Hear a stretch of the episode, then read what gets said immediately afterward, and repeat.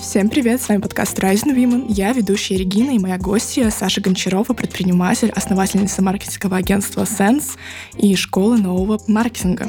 Давай тогда начнем с самого начала. Откуда ты, где ты родилась? Привет, спасибо большое, что позвали. Обожаю записывать подкасты в понедельник, это самое прекрасное, что есть в моей жизни. В 12 дня. Да, в 12 дня. Я всегда говорю, что я родилась на Алтае, так людям проще понять, где это по карте, но если точнее, то я из города Барнаул.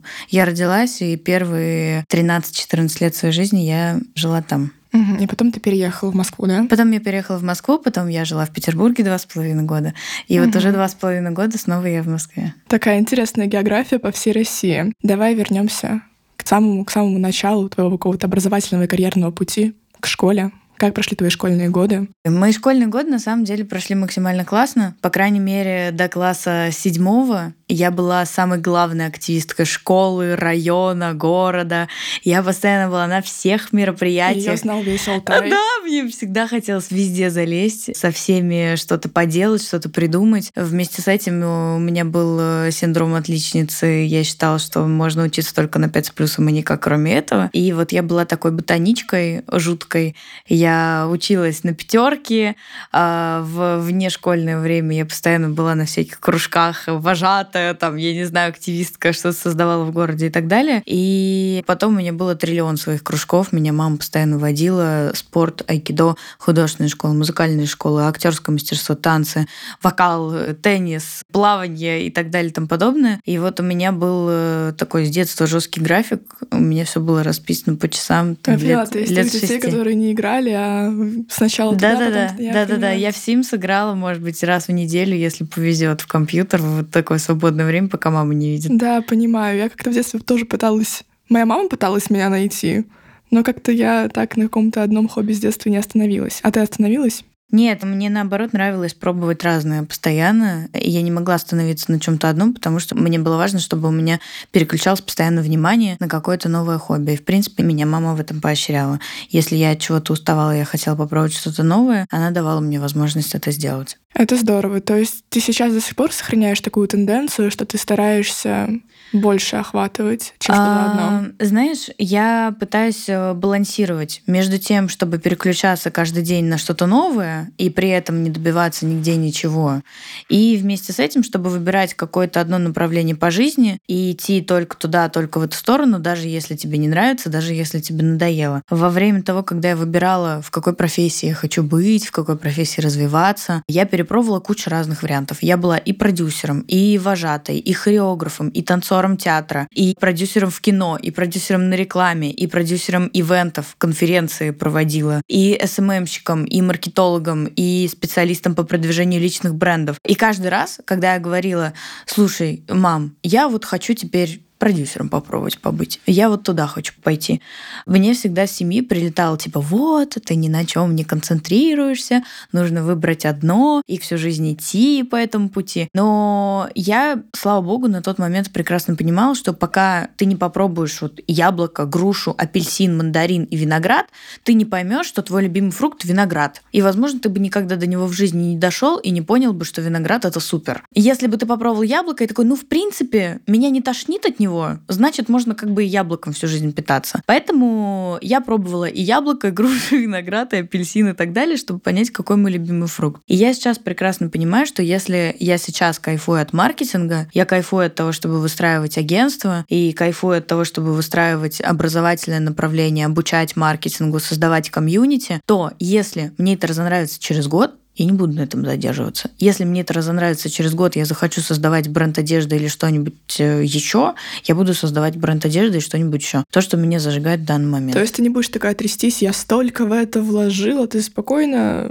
пойдешь дальше? Я, на самом деле, не продумывала стратегию, как это возможно сделать. Вряд ли я сожгу своих детей, там, ну, детей я называю 2 бизнеса своих, и скажу: все, мне скучно, пошли вы. Ну, можно кому-то делегировать управление. У меня, в принципе, уже делегировано все, и я, если захочу, я могу там полгода спокойно не работать, жить на Бали и не заходить в телефон. Слава богу, выстроилась возможность построить менеджмент так, чтобы мое включение было не столько важно. Но так как меня сейчас зажигает заниматься двумя этими проектами, я ими занимаюсь.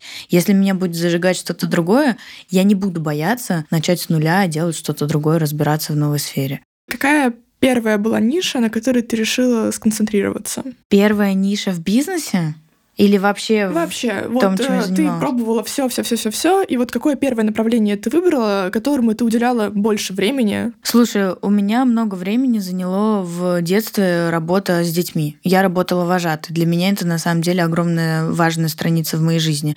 Вожатый звучит как какой-то смотритель в детском лагере, который просто водит детей на мероприятия. На самом деле, для меня это было намного больше. Мне было 13 лет. Я наврала про свой возраст. Работала в детском лагере. Никто не знала, кроме директора лагеря, сколько мне лет. Там все вожатые были старше 18 примерно. И мне 13 лет. Я работала на самом старшем отряде детей, которые старше меня. И в итоге я стала лучшей вожатой Алтайского края. Никто не знал на конкурсе, сколько мне лет. Потом я стала старшей вожатой. Я занималась тем, что я, по сути, была вожатой вожатых. Я управляла детским лагерем. Я придумывала, какие будут мероприятия. Я придумывала, какая будет смена. Я придумывала, как дети будут вообще жить эти 21 день, что у них будет проходить, чем они будут там заниматься, и какая педагогика будет у вожатых для того, чтобы работать с детьми. Мне это очень нравилось. Я чувствовала, во-первых, 50% там было жесткого менеджмента, управления, все рассчитать, почитать и по секундам сделать так, чтобы потом нас родители не убили и в суд не подали на нас. И 50% было тотального творчества, где ты можешь придумать вообще все, что угодно. Потому что у меня был полный карт-бланш от директора лагеря. Она меня очень любила, очень мне доверяла. Она говорила: Саш, делай все, что хочешь. Я тебе доверяю. Вот весь лагерь твой, пожалуйста, придумывай. И я уже в 13 лет могла вот иметь влияние над несколькими сотнями детей, чем они будут заниматься. Поэтому это, наверное, моя первая ниша, и она до сих пор влияет на то, как я сейчас работаю. Да, ты как будто бы получила первый такой управленческий опыт. Да, это, во-первых, и управленческий опыт, и опыт невероятного какого-то творчества и креатива, где ты постоянно должен какие-то новые идеи выдавать, потому что дети, они самые главные критики, они никогда не будут играть, что им что-то понравилось или не понравилось. Ты видишь их искренние эмоции, искреннюю обратную связь каждый раз, когда ты что-то придумываешь и делаешь. И поэтому вот ты постоянно выдаешь какие-то креативные идеи, плюс вместе с этим управляешь большим количеством людей, и это очень круто. И это не то, когда к тебе в офис приходят там вожатые люди, ты им платишь деньги, и они, ладно, работаю. Вожатых тоже нужно постоянно было развлекать, что-то придумывать для них, для того, чтобы их работа приносила им огромное удовольствие. Это такой тоже HR-бренд мы создавали, и я очень много вещей, которым я научилась в детском лагере, будучи вожатой, я перенесла на свой бизнес сейчас. А можешь привести примеры каких-нибудь вещей? Тимбилдинг, например. Я управляла, там, не знаю, сколько у нас было вожатых, но человек 50. Мне нужно было сделать так, чтобы они обожали наш лагерь, везде об этом говорили, ходили бесплатно. Они получали зарплату 5000 рублей в месяц. По сути, они работали за бесплатно. Чтобы они ходили постоянно на планерки, со мной что-то придумывали, чтобы они отчитывались о всяких таблицах и изучали все, что я им говорю изучать. Для этого нужно создать в команде невероятную мотивацию и влюбить их в команду, создать вот это вот какой-то dream team, про который все говорят. И я училась это делать в лагере. Сейчас я умею это делать на двоих своих бизнесах. У нас постоянно команды. У нас есть несколько людей в двух моих командах, которые приходят и говорят: слушайте, просто возьмите меня работать в Sense, пожалуйста. Я буду работать за бесплатно. Я просто хочу быть частью этой команды. И у нас есть ребята, которые вот приходят классные, с опытом, там, с кейсами и со всей вот этой историей. Они говорят: я бесплатно хочу просто побыть рядом с вами, пожалуйста, возьмите. Это вот эта история, которую мы создаем. Это HR-бренд, и это бренд внутри команды, когда вы создаете какую-то ту атмосферу, где даже в онлайне работать настолько приятно, что ты чувствуешь себя как с лучшими друзьями. Это действительно ценно, когда действительно люди готовы работать за $1 и просто кайфуют, да, от команды. Это клево. Так, ну я так понимаю, в какой-то момент, к счастью или к сожалению, скорее к счастью, твоя карьера вожатого лагеря закончилась, и ты перешла к чему-то новому. Да, после того, как я работала вожатой, я параллельно работала еще хореографом, у меня была своя команда в родном городе, в Барнауле. Я ставила всякие постановки, при этом еще танцором работала, батлы всякие, вот это все. И потом я просто переехала в Москву. Мне нужно было зарабатывать деньги, и я начала уходить немножко в другие сферы, в другие ниши. После вот этой всей вожатской истории я начала работать параллельно в онлайне, всякие менеджеры блогеров, там ассистенты и так далее, и тому подобное. Мне нравилось, я очень ответственная, очень дотошная, даже не ответственная, а гиперответственная. В тот момент я была точно именно такая. Я не могла сомкнуть глаз, пока я не сделала все задачки, то которые мне дали. То есть звонок в 5 утра, ты берешь трубку? Да, вот это я. Саша несколько лет назад, 5 где-то лет назад, это была я. И параллельно я начала работать в ивент-сфере. Я организовывала танцевальные большие мероприятия, помогала, и потом я перешла в организацию конференций. Моя ивент-карьера закончилась на том, что я организовывала медицинские конференции здесь, в Москве. Конференции ты сразу начала с медицинских или ты каких-то? У меня было 2 ниши в ивенте. Это танцы, всякие танцевальные огромные мероприятия и медицинские конференции, да. Ну, танцы, понятно, они тебе близки, ты этим занималась, а... А как ты с медициной связана? Медицина вообще откуда? А это абсолютно случайно получилось. У меня есть старшая сестра, у нее есть медицинская клиника. Она меня завела в эту сферу. Медициной ты особо не загорелась конференциями и... Мне очень нравилось заниматься конференциями на самом деле. Да, просто так сложилось, что это невероятная ответственность. Я абсолютно не имела никакого опыта в ивент-сфере и в конференциях, особенно в медицине. Я вообще не понимала, как это там все устроено. Да, медицина вообще такая стезя, насколько я знаю, что даже предприниматели, которые уходят в медицинский бизнес, они стараются хоть какую-то корочку медицинскую получить, чтобы вообще понять, что там происходит. Ну да, это необходимо, но не в ивентах. Я думаю, что в ивентах там все намного проще, чем в медицинском бизнесе, когда ты действительно должен быть врачом. В моей истории мне просто нужно было набить шишки и понять, где я буду ошибаться. Угу.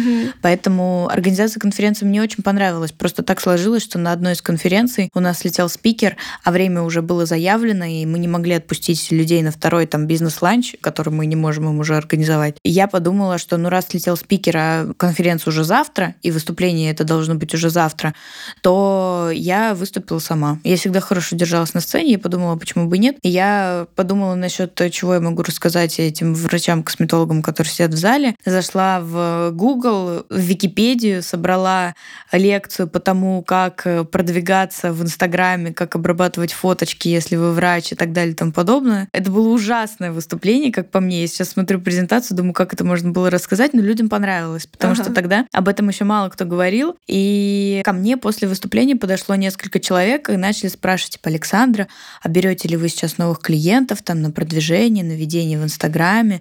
И никогда просто я и SMM, это были 2 разные вещи. И ты с общим лицом? Да, беру. Да, я им говорила, что, слушайте, сейчас мне очень заполнен график, конечно, очень сложно взять нового человека. Я могу вас, конечно, Вот эта история была со мной. Ты сделала прогрев в офлайне. Да. И все, и так пошло-поехало, я начала, просто я абсолютно случайно так оказалась в SMM. Ты начинаешь жестко изучать все в короткие сроки и начинаешь вести пару аккаунтов косметологов. Да. Врачей, салоны красоты, личные бренды, клиники. И это все пошло-поехало. Я начала разбираться одновременно в медицине, одновременно в СММ, в маркетинге и во всем в этом, потому что мой Инстаграм выглядел, у меня были фотки еды постоянно и фотки закатов. Это мой Инстаграм. Да, это неплохо. Абсолютно не знала, как все там работает и делается. Это какой год получается? Мне кажется, что это был год 2006. 16-17. То есть мы только ушли от эры ТП-герл инстаграмов. Тогда еще был модный. Как эта социальная сеть называлась? Где красивые фоточки выставляли тоже. Pinterest? Нет, еще другая была. Тамблер? Да. Тогда еще Тамблер был. То есть ты вообще попадаешь в новую нишу, которая, по сути, только зарождается? Да. И как происходит твое в ней развитие? Потому что, я так понимаю, курсов, как сейчас, пойти изучить маркетинг, их не было. Они были, но это была настолько, как обрабатывать фотографии в Инстаграме, какие есть приложения для обработки фото. Да, это было ужасно. То есть я начала изучать, а так как я задрот, я не могу поверхностно работать. Я начала сутками учиться и сутками работать, и это все параллельно. Другой жизни у меня никакой не было в то время. Я скупила все на свете, я всю зарплату тратила на обучение, абсолютно. Я скупила все практически курсы по SMM на то время, и это было ужасно, честно говоря. И я поняла, что мне нужно маркетинг изучать чуть поглубже. И я начала уже учиться маркетингу. SMM — это подфрагмент маркетинга? Это составляющая маркетинга, да. А маркетинг глобальный сейчас что из себя представляет? Маркетинг глобальный из себя представляет, в принципе, маркетинг, как он есть. Туда входит невероятное количество вещей, начиная от офлайна, заканчивая стратегиями, аналитикой и так далее. Это, в принципе, продвижение всего бренда, вывод или продвижение на рынке. То есть только в СММ тебе стало скучно, ты начала изучать более фундаментально. Мне в СММ не стало скучно, я поняла, что мне не хватает данных для того, чтобы чувствовать почву под ногами и понимать, что я могу дать результат бренду. Мне не нравилось просто так постить фоточки в Инстаграме. Я знала уже тогда, точнее не знала, а понимала, что раз мне платят деньги, я должна выдавать какой-то результат. И результат не в контентных единицах, которые я выпускаю в социальные сети, а результат в том, что у бизнеса, там, не знаю, прибыль растет, клиенты растут, еще что-то. А я не понимала, как это дать. Я давала это интуитивно. Типа, ну попробуем сделать вот это, ну попробуем сделать вот это. И я поняла, что курсов по СММ мне не хватает, потому что там рассказывают как раз-таки о том, как дать поверхностный результат в контентных единицах. Написать текстик, выложить сторис и так далее. Ты начинаешь изучать маркетинг. Были курсы, какие-то книги, что-то такое? Больше всего мне понравилось изучать маркетинг, когда я училась в Британке. У нас был такой препод, его зовут Никита Аронов, и он просто мой краш навеки. Вот благодаря этому человеку я влюбилась в маркетинг. И ты начинаешь понимать все процессы глобально, и ты на фрилансе становишься маркетологом? Да, я работала и на фрилансе, я работала и в агентствах, в 3 агентствах я успела поработать. Параллельно я работала продюсером, снимала ролики рекламные, работала в Ленфильме тоже продюсером. Короче, у меня просто жизнь была работа и несколько часов сна. А почему ты не задерживалась в каком-то одном агентстве, а ты их меняла? У меня такая была история. Мне всегда в моей жизни на тот момент было все недостаточно, и я всегда каждый месяц хотела перепрыгнуть себя на 3 головы. Поэтому я очень быстро росла в агентствах. Я приходила на какую-нибудь позицию, там, ассистент, ассистента. Ну, джуниор совсем. Да, и дорастала за пару месяцев до главы отдела, там, личных брендов или какого-нибудь еще. И мне становилось скучно. Я понимала, что я настолько быстро расту, что мне хочется расти дальше, и я упиралась в потолок. И я шла в какое-нибудь другое агентство поработать. Плюс вместе с этим я шла в агентство работать, зная, что мне в итоге хочется сделать что-то свое, но мне хочется насмотренность поразвивать и посмотреть, как выстраиваются процессы в других агентствах. Я заходила, смотрела, доходила до какого-то своего потолка и шла дальше. И потом в итоге открыла свою. Кстати, вот такой момент. По сути, я так понимаю, у маркетолога в агентстве или на фрилансе вот есть определенный финансовый там потолок, условный там 300 тысяч рублей в месяц, который перепрыгнуть, если не открыть что-то свое, ну, невозможно, по сути. Не могу так сказать, если честно. Во-первых, и на фрилансе можно зарабатывать намного выше, чем 300 тысяч в месяц, не открывая своего бизнеса. Не все из нас предприниматели, не всем комфортно, классно нести ответственность за большую команду перед большим количеством клиентов. Даже на фрилансе можно зарабатывать выше 300 тысяч рублей в маркетинге легко. В агентстве то же самое. Да, есть большое количество агентств, где зарплаты выше 300 найти сложно. И, наверное, это 80% агентств, которые сейчас у нас есть на рынке. Но есть те 20% агентств, которые платят и по 500, и по 600, и по 800, и по миллиону зарплат. Если ты даешь им такое качество и результаты работы, что они хотят держать тебя дальше, и они могут позволить себе платить тебе такую зарплату. То есть, будучи маркетологом в найме или на фрилансе, вполне можно обеспечить крутой уровень жизни. Конечно. И в агентстве, и в компаниях. Зайдите на HeadHunter, посмотрите, какие там есть зарплаты, там, не знаю, главы отдела маркетинга. Если ты умеешь выдавать классные результаты, действительно вести бизнес к тому, чтобы он рос, тебе будут платить космическую зарплату и еще целовать твои руки золотые, каждый месяц говоря тебе спасибо. Поэтому, конечно же, в найме можно зарабатывать хорошие деньги. И я считаю, что если классно, круто и тебе нравится работать в найме, зачем пытаться быть предпринимателем, потому что это модно или что-то еще, потому что другие люди в Инстаграме говорят... Не всем подходит. Если тебе кайф работать в найме, это офигенно. Если тебе кайф работать предпринимателем, брать на себя риски и так далее, круто, пробуй. Но не то не круче второго. Да, действительно, есть сейчас такой тренд навязать, что открой хоть что-то свое, а не сиди в офисе. Да, не работать на дядю, вот это все. Да. А кому-то комфортно. И супер. Главное найти свою команду, свое место и работать там. Но тебе хотелось открыть что-то свое. Да. И когда ты почувствовала себя готовой к тому, чтобы начать создавать свое агентство? Мне было на тот момент лет 17, когда я создала агентство. Причем это было агентство одного. Мне просто не нравилось. Мне хотелось чувствовать, что я делаю что-то важное, что-то большое, глобальное. Когда я называла себя SMM-менеджером, я этого не чувствовала. Я думала, что я просто SMM-щик, и мне было как-то от этого некомфортно. У меня в тот момент было много проблем с самооценкой и так далее и тому подобное. И я подумала, я хочу быть предпринимателем. Все. Это звучит гордо, да? Это звучит офигенно. Это можно заходить маме и говорить: мам, все, ты должна мной гордиться, я теперь предприниматель. То есть у тебя была такая штука, что твоя самооценка базировалась на твоем статусе достижения? Да, абсолютно. Если у меня все классно в работе, я считала, что я крутая. Если у меня неудача в работе, я считала, что я лох. И у меня ничего не получается, я никогда ничего не смогу. Спасибо, сколько я в терапии, уже не знаю, сколько лет.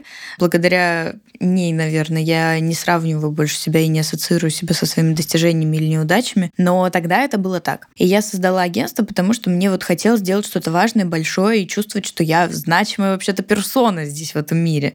Я создала агентство, у меня было агентство одного сотрудника. Я агентство создала, но работала я все еще, по сути, одна на фрилансе. И, может быть, только через несколько месяцев я начала потихоньку собирать команду. То есть поначалу ты создавала иллюзию, что за этим агентством стоят люди, а стояла только ты? Но я не создавала иллюзий, я просто говорила, что у меня агентство. И вот, если вы хотите поработать со мной, пишите на аккаунт SenseProd. Вот так вот было. Я не говорила, что у меня там 10 человек в команде и так далее.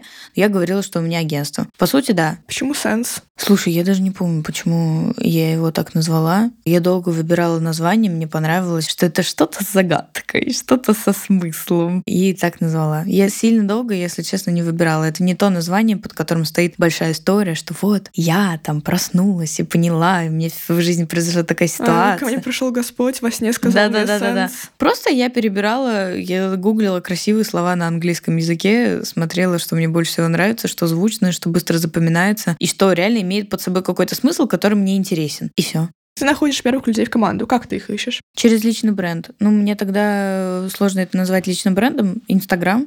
Я просто выкладывала вакансии, собеседовала ребят, брала в команду, платила им зарплату 5000 в месяц, все как мы любим, и мы работали. Работали на интересе. Угу. И это была твоя первая попытка создать агентство. И там что-то пошло не так. Ну, это была моя единственная попытка создать агентство, потому что создать SenseProd я могла всего один раз, и я его тогда создала. Было много трудностей, мы падали и вставали, но создан он был единожды все-таки. Угу. Было много трудностей. Меня предавала команда, у меня уводили клиентов, у меня уводили сотрудников. Было куча всего, но каждый раз я понимала, что это невероятный урок, и у меня рос такой бизнес-скилл, знаешь. Каждый раз мои навыки предпринимателя, они увеличивались, и я понимала, что больше я такой ошибки не допущу. То есть ты, по сути, училась именно на своих шишках, которые ты набивала? 100%. У меня же нет бизнес-образования.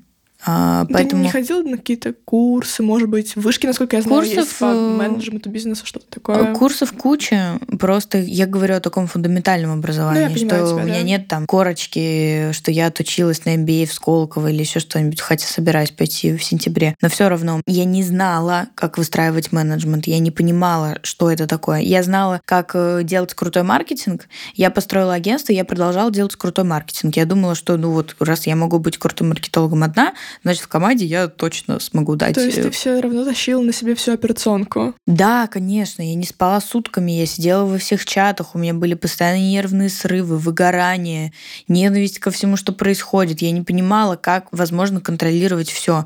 Я контролировала, когда работала на фрилансе, только себя одну, а когда у меня появилась команда, я контролировала себя еще 10 человек. И за каждого я все исправляла, работала и думала, что лучше меня никто не сделает. Это было очень тяжело. Потому что просто вот этот такой этап, который тебе нужно пройти, когда ты начинаешь бизнес первый раз, и у тебя нет никаких навыков в том, чтобы это создавать. Как уходить от вот этого ощущения, что я сделаю лучше? Это у многих есть, все боятся делегировать и думают, что нет, я все-таки лучше знаю, вот здесь поправлю, здесь давай-ка лучше это я сделаю, я уверена, что у меня получится лучше. Как ты с этим справлялась? Mm-hmm. Как ты поняла, что другие люди тоже в состоянии сделать круто и не нуждаются в твоем фулл-контроле? Я думаю, что у каждого свой путь, как научиться все-таки делегировать, потому что у каждого свои причины, по которым они не могут это сделать. Но у меня все случилось в тот момент, когда я поняла, что я уже не могу всех контролировать, не могу за всеми переделывать, и я разрываюсь, потому что у нас было очень много клиентов, я физически не могла просмотреть каждый процесс, который происходит.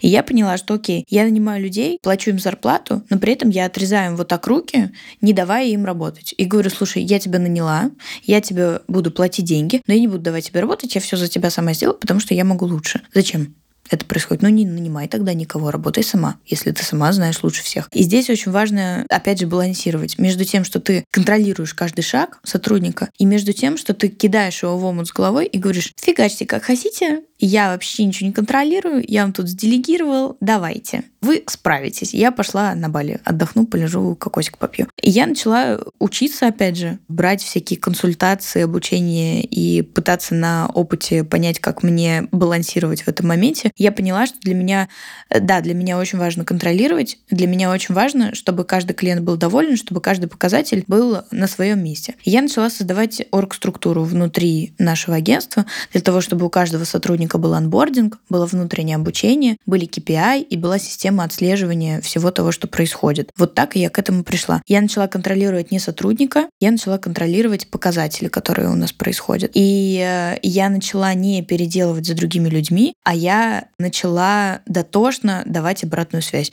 Вот это когда к тебе копирайтер приходит, приносит тебе ужасный текст, и тебе действительно легче сказать, я сейчас сам переделаю, тут пару запятых проставлю, все будет нормально, клиенту отправишь, он уже торопится. Но мы делали по-другому. Я понимала, что так результатов мы не добьемся. К тебе приходит копирайтер, приносит ужасный текст, ты ему говоришь, слушай, вот здесь супер, вот здесь не очень, вот это переделай. То есть 10 раз объяснишь, и на 11 он уже сделает сам хорошо. Да. И потом все остальные 111 раз он будет делать хорошо, и тебе не нужно будет его контролировать. И я поняла, что моя система делегирования для того, чтобы моя психика была спокойна, выстраивается следующим образом.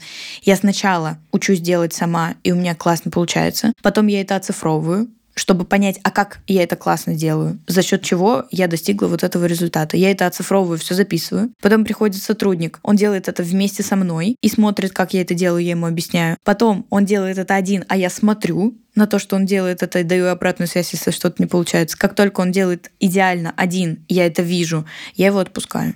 И больше мне не нужно его контролировать, я за ним не смотрю. Единственное, что я делаю, отслеживаю показатели раз в неделю от хедов наших отделов и раз в месяц, вообще просматриваю абсолютно все показатели. Как нашла людей в SEO и в управлении? Управление чаще всего, в 90% случаев, на управленческие позиции, хеды отделов, тимлиды и все такое, мы растим ребят внутри команды. К нам приходит человек с горящими глазами, он приходит на джуниор-позицию, мы видим, что в нем есть управленческие задатки, мы ему сразу об этом говорим, и мы его растим, если это вот матч с двух сторон, и мы понимаем, что и он хочет, и нам нравится человек. Чаще всего управленцами у нас становятся ребята, которые с низов поднялись в агентстве до туда. Если нет, то на управленческие позиции я могу искать человека и по полгода, потому что мне нужно познакомиться, посмотреть, что за человек, какие у него хард-скиллы, какие софт-скиллы, и тогда уже сделать оффер.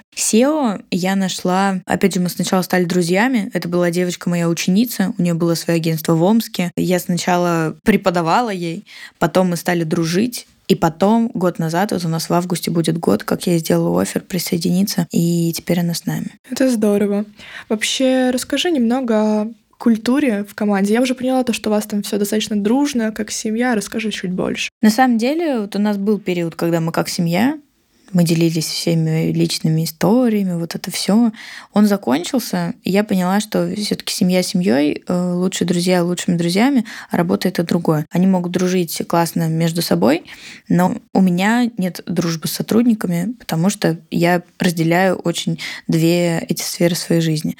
Но у нас классные какие-то фишки есть внутри. Так как ребята не сидят в офисе, они редко видятся в офлайне, не каждый день, то мы постоянно пытаемся придумать, как сделать так, чтобы им было и комфортно, и удобно работать онлайн, и при этом они чувствовали, что у них есть команда, у них есть свои люди, мы все единый механизм, для этого у нас есть всякие корпоративные фишки, штучки, которые мы проводим. Там какие, к примеру? Мы собираемся в офлайне, насколько часто это возможно, настолько и собираемся, на ужины, на завтраки, на всякие там концерты наших клиентов. У нас один из клиентов, Глюкоза, ребята ходили недавно на ее концерт, все вместе тусили. Плюс Плюс вместе с этим у нас есть еженедельные колы разные планерки, хедов, всего агентства и так далее.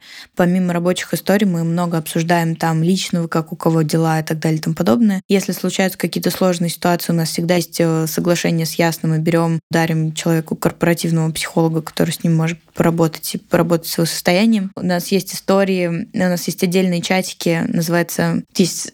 Круги на полях, да, канал. А у нас называется канал «Команда в полях».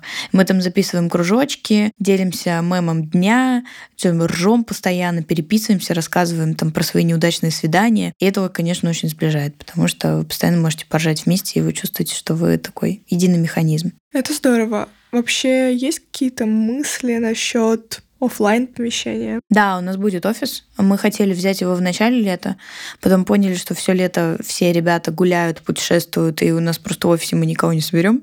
И мы просто, если и собираемся, то просто у меня дома огромная гостиная, там большой стол, мы работаем все вместе там. И мы будем открывать офис в августе, ближе к осени. Мы уже подбираем помещение, хотим взять большой классный просторный офис, чтобы там посадить две команды. И команду курса, это около 30 человек, и команду агентства, это около 25 человек. Короче, человек 50-60 будет сидеть у нас в офисе, поэтому будем к осени открывать. Давай поговорим немножечко о цифрах. Какие были первые инвестиции, если были? 0 рублей. 0 рублей. 0 рублей. Многие думают, что чтобы открыть агентство, нужно привлекать инвестиции и так далее. Нет, это не так. Чтобы создать агентство, тебе не нужны инвестиции, тебе нужны...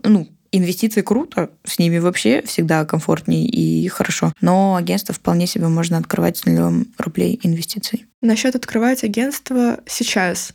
Думаешь, заходить в маркетинг как агентство сейчас имеет смысл? То бишь, конкуренция позволяет все еще зайти? Конкуренция позволяет сейчас, наоборот, прекрасное время, чтобы строить агентский бизнес. Почему? Потому что около года назад это случилось, да, когда у нас зарубежные бренды стали уходить, контракты разрывать и вот это все. И из-за ситуации в стране и в мире было достаточно сложное положение на рынке. Очень много агентств закрылось. И не потому, что денег не стало, а потому, что просто кто-то испугался, кто-то разъехался, кто-то запаниковал. Очень много схлопнулось агентств. И сейчас рынок плюс-минус может принять новых игроков в разных нишах. Плюс вместе с этим у нас каждый день открывается невероятное количество бизнесов, брендов в России, в СНГ, в мире, и им всем нужен маркетинг, им всем нужно продвижение. Огромное количество бизнесов распространяют свои товары через интернет. То есть им нужны хорошие маркетологи. Произошло в стране, и маркетологи теперь нужны. Почему теперь? Они всегда были нужны на самом деле. Нужны и сейчас в том числе. Сейчас они нужны как никогда. У нас открывается очень большое количество брендов, и конкуренция в нишах бизнесов растет очень сильно. Им нужен сильный маркетинг для того, чтобы их было слышно, видно, для того, чтобы покупали у них. Поэтому нужны сильные маркетологи с мозгами, которые могут выстроить классную стратегию, продвинуть бренд, чтобы у него покупали. Какие были первые кейсы, с которыми Sense столкнулась? Мы много с кем работали классным. Мы, на самом деле, достаточно рано начали работать с крупными брендами. Может быть, поэтому мы быстро росли. То, что мы столько ошибок понаделали, что у нас было очень много внутренних регламентов потом, как работать с разными клиентами.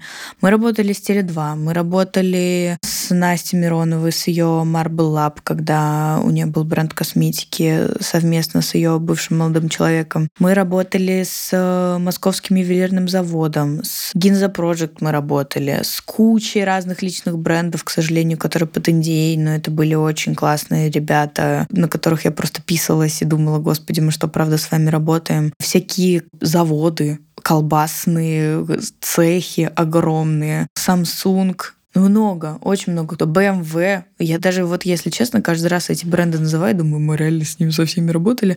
Но да, мы достаточно рано начали с крупных ребят. То есть, по сути, масштабирование у вас очень резкое произошло?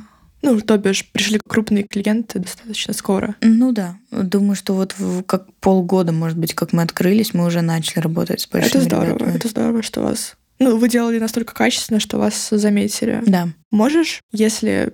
Есть какой-то открытый кейс, который ты можешь чуть подробнее раскрыть, рассказать, который, может быть, тебе самой был очень близок, интересен? Я всегда в этом случае отправляю к нам на сайт, потому что мы там так классно расписываем все результаты. Кейс очень сложно рассказать за 5 минут, что было, что мы сделали и что стало в итоге. Чаще всего это цифры, какая-то аналитика и вещи, которые нужно смотреть глазами, там картинки, видео, продакшн, стратегии и так далее. Поэтому у нас есть огромное количество кейсов на нашем сайте. Если будет интересно, загляни, посмотри, там мы все максимально классно расписывали, даже писали, что мы делали для того, чтобы этих результатов достичь. Да, загляну обязательно, и вы, ребята, если вам интересно, заходите на сайт senseprod.ru.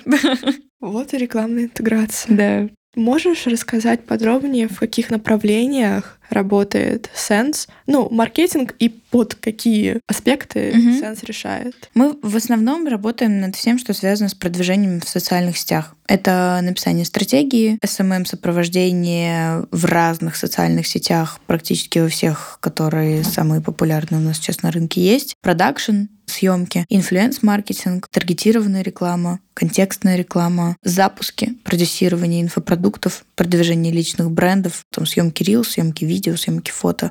Это вот основные направления, которыми мы занимаемся. Дополнительно у нас есть истории редко, связанные с сайтами, веб-дизайном. Мы это делаем хорошо, просто у нас немножко другая направленность, мы редко берем заказы, только если по любви. Консалтинг тоже очень редко, всякие консультационные истории. Как-то так. Вы чаще работаете над макрокейсом или к вам чаще приходят с какой-то точечной задачей? Вот, допустим, у нас чаще всего мы комплексно работаем.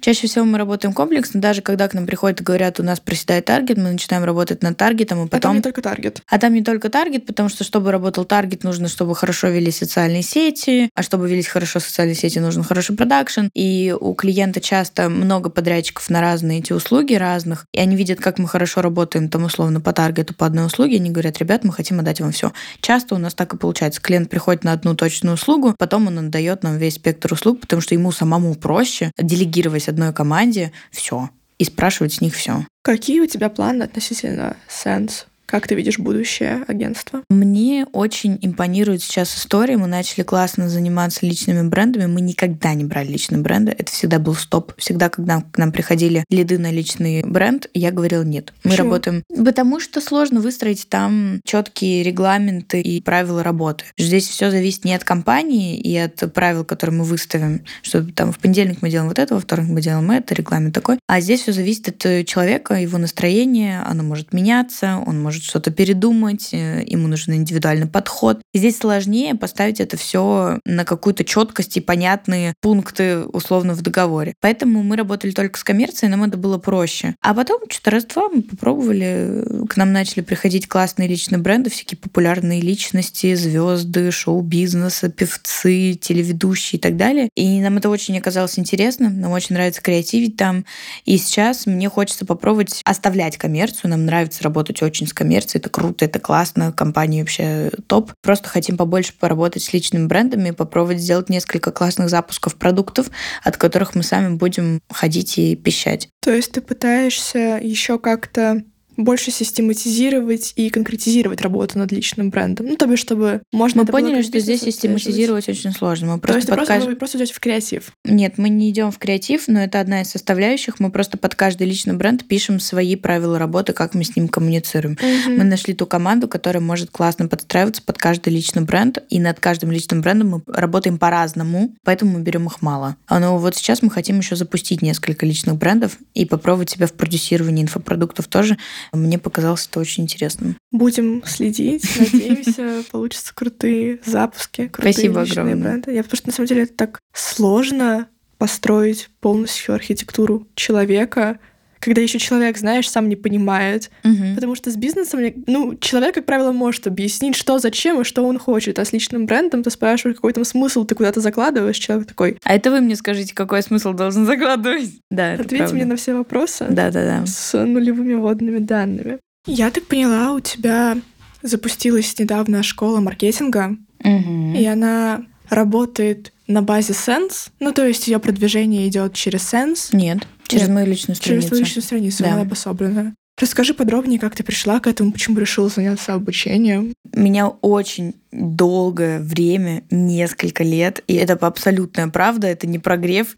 Меня постоянно спрашивали, как можно поучиться, когда у вас будет обучение. И меня, и в агентстве постоянно это спрашивали. И я говорила, нет, ребята, я не вредничала, я просто настолько была занята работой в агентстве, что не понимала, каким образом, где мне вырвать еще 20 часов в сутках, чтобы делать обучение. Потому что я была полностью погружена в агентство, я говорила, мы не можем обучать, мы работаем, у нас нет на это времени. Но когда я выстроила систему в агентстве, я стала работать там по часу в день, мне стало скучно, я такая, так, у меня освободилось очень много времени, надо что-то поделать. Я сидеть на месте не могу, я начала придумывать, что. Я подумала, что было бы круто очень сделать обучение, потому что, есть на это большой спрос, б, у меня появилось время и возможность это сделать. Но еще год я думала, потому что я не понимала в голове, как его выстроить, и потому что я очень не хотела залазить в инфобиз, я не хотела быть причастной к инфобизнесмену. Доброе утро! Сегодня я вам рассказываю о моем продукте. Это просто полный трэш. Мне очень не хотелось. Мне очень не хотелось, чтобы у меня был доход, связан с моей страницей. Вышла ты в сторис или не вышла? Я выхожу в сторис тогда, когда я хочу, не выхожу тогда, когда не хочу. Я не хочу в сторис там делать вид, что я радостная и там что-нибудь, что происходит, что не является правдой. На самом деле у меня получилась классная команда, классное партнерство. И я сразу выставила условие, что это не будет история, где я буду говорить то, что не является правдой, или я не буду преувеличивать или преуменьшать что-то. Я буду выходить и делать контент тогда, когда у меня есть на это силы и возможность, и желание. Я не буду делать, потому что надо. И, возможно, мы могли бы делать прибыль в 2 раза больше, если бы я выстраивала прогревы по-другому, так как надо. Но я выстраиваю прогревы так, как я их хочу. Не давлю ни в коем случае с продажами, просто рассказываю про продукты, делаю это в кайф, в удовольствие. И люди чувствуют, что это искренне, что им никто ничего не впихивает, не навязывает, не втюхивает, и их это подкупает. У меня достаточно большое количество людей приходит на курсы, говорят, я вообще не понял, как это так случилось, но ты не прогревала, ты не продавала, я вообще плохо поняла, что это вообще за курс и так далее, но мне настолько понравилось, как ты продаешь, не продавая, что я хочу так же научиться. Вот так и получился курс нового маркетинга. Мы учим ребят становиться классными, востребованными специалистами на рынке, и как вот у меня была потребность не просто делать контент ради контента, а действительно уметь влиять на то, чтобы бизнесы делали крутые результаты. Действительно классно влиять на то, чтобы бизнесы росли и развивались. То есть вы учитесь делать не просто картинку, а чтобы эта картинка глобально влияла, и ксовала бизнес, условно говоря. Да, но мы на самом деле работаем в 4 разных аспектах. Мы работаем с мышлением. Я не хотела очень делать мышление, потому что тоже боялась, что меня назовут инфобитером каким-то. Но на самом деле наших учеников это один из любимых модулей, потому что после него очень много что меняется. Мы работаем с мышлением, мы работаем с тем, чтобы человек мог быть классным маркетологом, влиять на бизнес, создавать стратегии и так далее.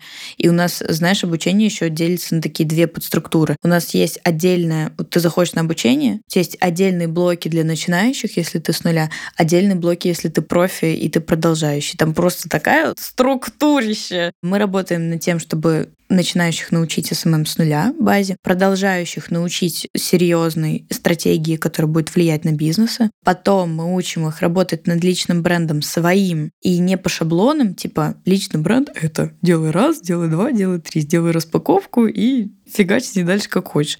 Мы учим работать с личным брендом так, чтобы у тебя действительно был личный бренд, а не просто подписчики в Инстаграме. И это действительно работало на тебя и приносило деньги и репутацию. И чтобы тебе это было в кайф, а не по правилам, по каким-то, по шаблонам тупым вести. Работаем с личным брендом, потом мы работаем с тем, чтобы мы учим их классно продавать, чтобы им нравилось продавать, чтобы они чувствовали в этом невероятное какое-то творчество, игру и так далее. Мы влюбляем людей в то, чтобы они обожали продавать клиентам, находить этих клиентов, лидгенить и так далее. И потом мы учим их в конце выстраивать из этого всего бизнес. Я оцифровала то, как я выстраивала агентство, и учу людей из маркетолога превращаться в предпринимателя, если они захотят построить команду, построить бизнес. Это здорово. И то есть ты, по сути, набираешь как-то...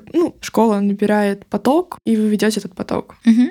Ты ведешь какое-то личное обучение? Нет, я не веду никого лично, потому что я очень сильно включаюсь. Я люблю работать с группами людей. Мне не нравится работать 1 на 1, потому что единица времени, ты ее можешь потратить на 100 человек, а можешь потратить на 1 человека. И ты можешь за единицу времени повлиять на 100 человек. Конечно же, я выберу 100. Я очень сильно включаюсь в учеников у нас на обучение. У нас нет такого, что мы продали обучение, они зашли в чат.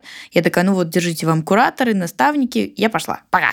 Я каждый день с ними на связи. Я вот с Питера только что приехала, мы с учениками там на лодках катались по каналам Петербурга, ужинали, завтракали, постоянно говорили. Я им проводила дополнительный разбор обучения, мы говорили о маркетинге. Просто потому что я настолько люблю наше комьюнити ребят, которые собираются на обучение, что мне самой приятно с ними проводить постоянно время. И я не беру на личное обучение никого, потому что я очень много времени трачу на то, чтобы работать с ребятами на курсе. Кстати, я так поняла, ты какое-то время прожила в Питере. Угу. Почему ты решила переехать? Ну, такие личные обстоятельства. Мне очень не нравилась Москва, я ненавидела Москву. Мне казалось, что здесь все меркантильные, циничные, и всем нужны только деньги. В Питере ты увидела что-то другое? Ну, у меня просто был такой всплеск эмоций, и я одним днем переехала в Петербург. Мне там очень понравилось, я жила там 2,5 года, кайфовала жутко, но потом мне из-за работы пришлось переехать в Москву, я не хотела, мне не нравилась Москва, я любила Петербург всей душой, но вот я переехала в Москву, пару месяцев посопротивлялась, потом я в нее влюбилась тоже сейчас. Мы с Москвой лучшие друзья. Давай немного поговорим о психологии и психотерапии. Я так поняла, это достаточно важная часть твоей жизни сейчас. Как ты пришла в это? С какими запросами изначально? Сложный достаточно вопрос. Я думаю, что запросы я оставлю для себя, да, с какими я пришла в психологию. Но психология не приходит просто так от классной жизни, что у тебя все замечательно. По крайней мере, я не видела таких случаев. Мне было сложно, у меня были частые выгорания, у меня были проблемы с самооценкой.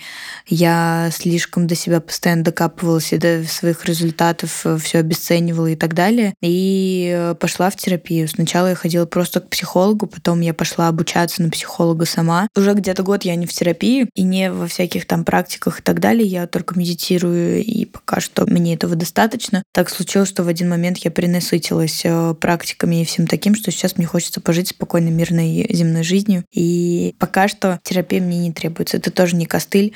Терапия когда-то заканчивается, пока у тебя не появится новый запрос. Ну, я так понимаю, в целом круто, когда психотерапия становится не чем-то, что должно постоянно быть интегрировано в свою жизнь, а что-то, что научит тебя как раз-таки жить без нее. Да, знаешь, просто все, кто ходит к психологу, в один момент замечают, что у них как будто психолог внедряется в тебя. Ты уже умеешь сам себя терапевтировать. У тебя что-то происходит в жизни, ты такой: так, Саш, остановимся, давай посмотрим, как ты себя сейчас чувствуешь, что сейчас произошло, как ты себя сейчас ощущаешь. И этот психолог как будто интегрируется внутрь тебя, ты сам с собой начинаешь так разговаривать. И когда у тебя в жизни все хорошо, все замечательно, спокойно, ты чувствуешь себя потрясающе, у тебя нет сейчас каких-то запросов, с которыми ты хочешь работать в психотерапии, я не вижу смысла продолжать ходить туда каждую неделю, чтобы не использовать это как костыль. Психотерапия — это не то, без чего невозможно жить. Что ты имела в виду под практиками? Слушай, кучу всего. У меня был момент, когда я в них закопалась просто невероятно, особенно когда я жила недолгое время на Бали. Ты заезжаешь в Убуд, и все, ты потерялся. Эти дыхания всякие, куча разных видов медитаций, шаманы, ритуалы, еще что-то, расстановки, отработать отца, проработать мать, простить обиды. Вот это все и куча всяких тренингов, и в какой-то момент я поняла, что я настолько в этом зарылась, что меня от фразы «простить отца», «принять мать», вот это все меня тошнить начинает. И такая: ребят, я уже напрощалась, напрорабатывалась, наплакалась, напрыгалась, набегалась, нарастановлялась, хватит.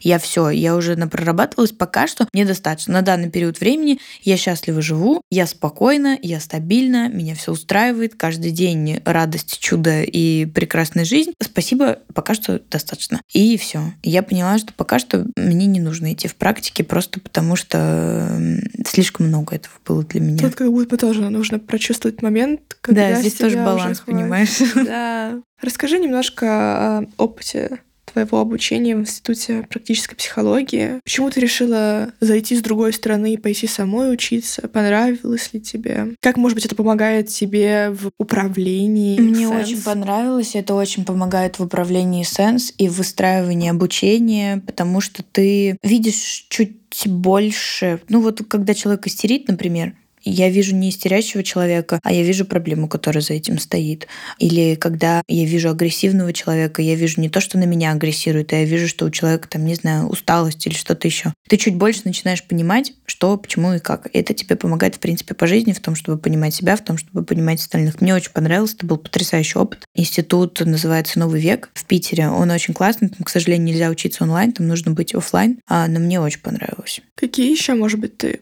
такие масштабные обучения проходила. Не могу, если честно, ничего посоветовать, потому что я проходила много всего, но из того, что действительно оставило большой след и что я могу рекомендовать, это вот «Британка» и «Новый век» на психологии. А остальное... Куча всего проходила, ничего пока что не могу рекомендовать, потому что на 100%... есть много до чего докопаться. Не хочу тогда произносить эти обучения, если я могу до них докопаться. Ну и правильно. В чем уверена, то и назвала. Это классно. Давай немножечко поговорим о тебе. У тебя есть свободное время сейчас, наконец-то. Чему ты его посвящаешь? У меня много всяких разных хобби. У меня много друзей, с которыми я провожу время.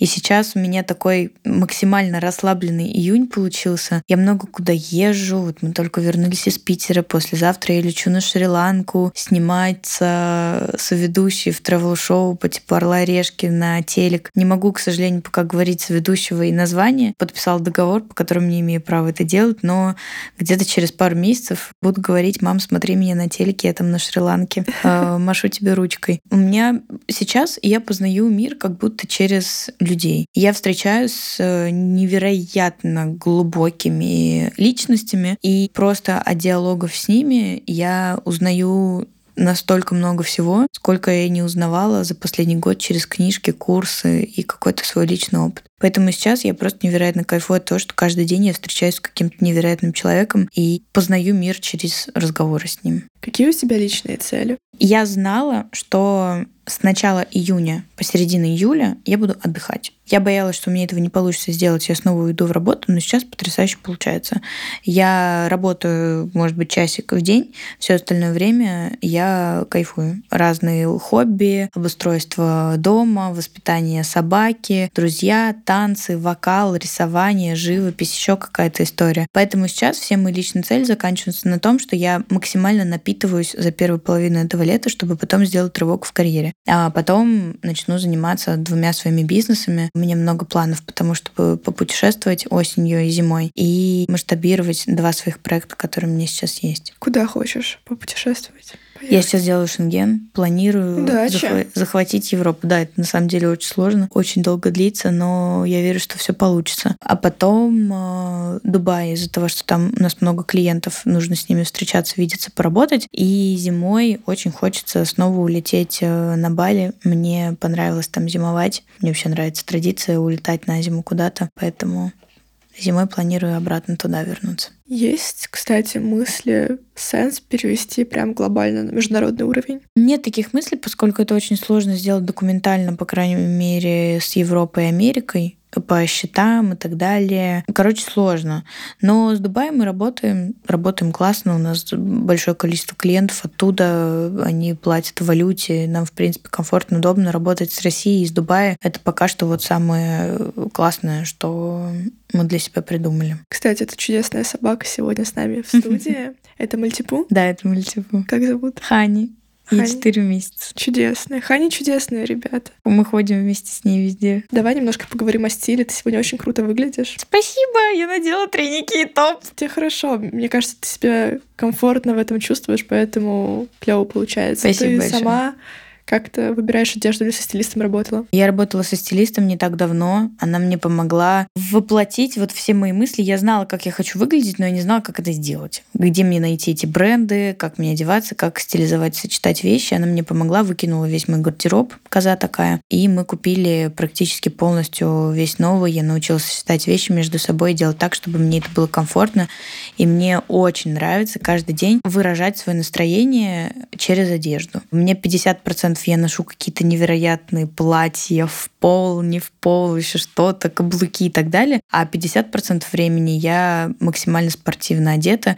И каждый раз это максимальное воплощение того, как я себя сейчас чувствую, поэтому мне очень нравится. Выбирали из российских брендов или... Да, большее количество русских брендов. Кроме обуви, там, сумок и так далее. Это ребята русские. Я узнала огромное количество русских брендов, классных. Я не знала, что у нас есть столько много офигенных фэшн-брендов.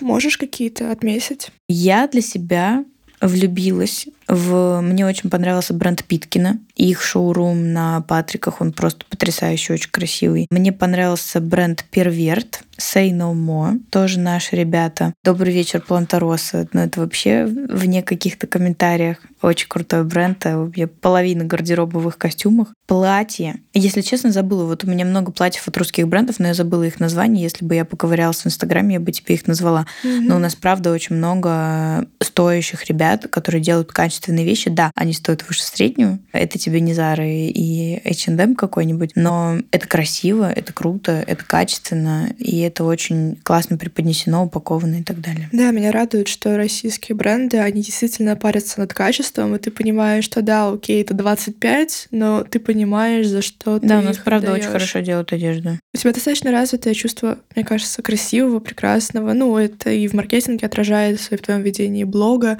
Как ты его развивала, если развивала как-то специально? Думаю, что специально нет, это просто вот каким-то опытным путем получалось. Из-за того, что я поступала в свое время в ВГИК, я готовилась туда на факультет продюсирования, я посмотрела нереальное количество фильмов. Я каждый день смотрела, анализировала по 2 кино из списка 200 фильмов, которые вы должны посмотреть перед поступлением. Оттуда много всего появилось. Плюс я увлекалась и до сих пор часто изучаю историю искусств, смотрю кучу всяких лекций. Я думаю, что это тоже повлияло. Плюс, у меня, в принципе, уже насмотренность, она как-то каждый день автоматически развивается. Через то, что я смотрю, как стоит бутылка, мне нравится, как падает свет, я такая, так, блин. И вот и у меня эта картинка запоминается. Все, мне потом ее надо где-то воплотить. Как-то само получается. Ну хорошо, когда так органично все вписалось. Как ты справляешься с большой нагрузкой? У меня есть разные... Я знаю свои циклы, и я до себя не докапываюсь в цикле, когда у меня нет энергии. У меня есть время, когда я фигачу как...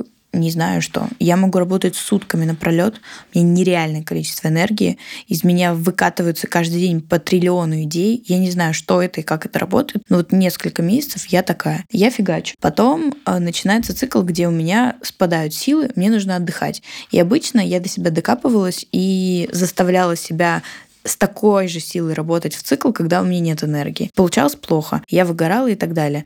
Поэтому сейчас я просто знаю, когда мне надо отдыхать, а когда мне надо много работать. И я выстроила свои бизнесы так, чтобы в цикл, когда у меня нет энергии, ничего не страдало от того, что я больше времени уделяю отдыху. А так справляться с сильной нагрузкой есть вот всякие ритуальчики, которые приводят меня в себя. Спорт, спа, массажи, бани, встречи с друзьями или чтение книг там наедине с собой. И я знаю, что у меня, наоборот, забирает энергию и максимально исключаю эту вещь. Там неправильное питание, поздно ложиться спать, много сидеть в телефоне, общаться с людьми, которые мне там не особо приятны. Я это все исключаю из своей жизни для того, чтобы не отсасывала ничего лишнего. Как ты научилась быть, счастливой в моменте?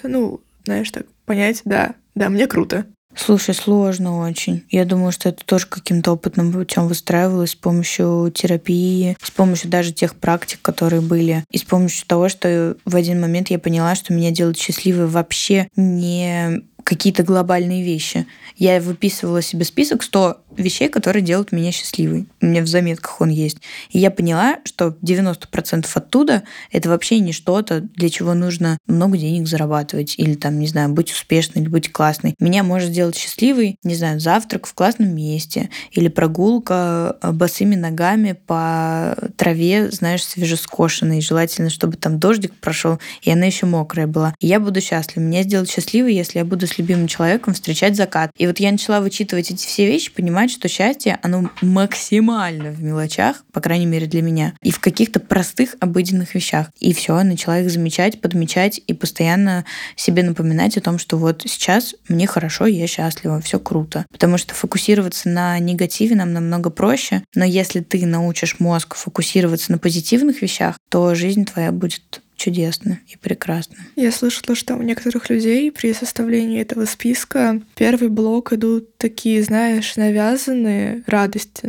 Машина, квартира, много денег. Второй блок — это что-то на более глубоком уровне, а вот уже там то, что под конец, после 80-го... Я, кстати, такого не слышала. У меня вообще машины не было в том списке, квартиры тоже. Я как-то сразу начала с простых штук. Видишь, у тебя так получилось. Это тоже здорово, тоже имеет место быть. Как вообще с духовностью и познанием не уйти совсем вот в это вот дыхание маткой? Как ты остановилась? Знаешь, когда ты поняла, что так, все, с Бали с меня хватило? Просто поняла, я приехала на один ретрит, заплатила деньги. Я вернулась в Москву, поехала на ретрит, заплатила деньги, и в первый день я поняла, что я не хочу здесь быть, что мне не нравится. И мы начинаем там делать всякие практики, я понимаю, что я не хочу их делать. Но меня от них тошнит, меня реально корёбит, у меня тело и все такое, типа, Саша, домой, срочно. И я подумала, может, это сопротивление? Может быть, мне нужно просто себя заставить переосилить и пойти в это и так далее. Потом подумала, в смысле переосилить и пойти в это? Саша, ты хочешь отдыхать? Едь домой и отдыхай. Если тебе хватило практик, хватит себе придумывать, что тебе еще там что-то нужно проработать, отработать и так далее. Всю жизнь можно на эти практики зависнуть и ничего, кроме этого, не замечать. И все. Я честно себе призналась, и призналась проводнику, который проводил ретрит, сказал, слушайте, я поехала, извините. То есть в Москве есть какие-то выездные ретриты? Куча. Куда-то, ты что, да? Конечно. Вообще просто не разбираюсь. Их просто десятки. Прикольно. Что ты ценишь в людях и в себе? Я очень ценю честных, искренних, настоящих людей. К сожалению, их очень мало, но они есть. Когда человек не пытается надеть на себя маску и выглядеть как-то, или разговаривать как кто-то, произвести какое-то впечатление, когда ему пофиг, когда он себя ведет так, как он хочет. Когда вот ему хочется сейчас, не знаю, посмеяться, он смеется. Ему хочется сейчас поплакать, он плачет. Он себя никого не строит и не производит впечатление. А вот он такой настоящий, честный, не пытается ничего придумать. Вот таких людей я ценю. Честных, искренних, настоящих, добрых. Потому что добрых людей тоже мало. И тех, которые умеют дружить, умеют выстраивать отношения с людьми. Давай перейдем к нашей небольшой рубрике «Блиц». Опиши себя 3 словами. Кофе, улыбка, самолет. Самолет, потому что я люблю летать и путешествовать часто. Вот он, человек, который кофе, потому что без него я не представляю свою жизнь.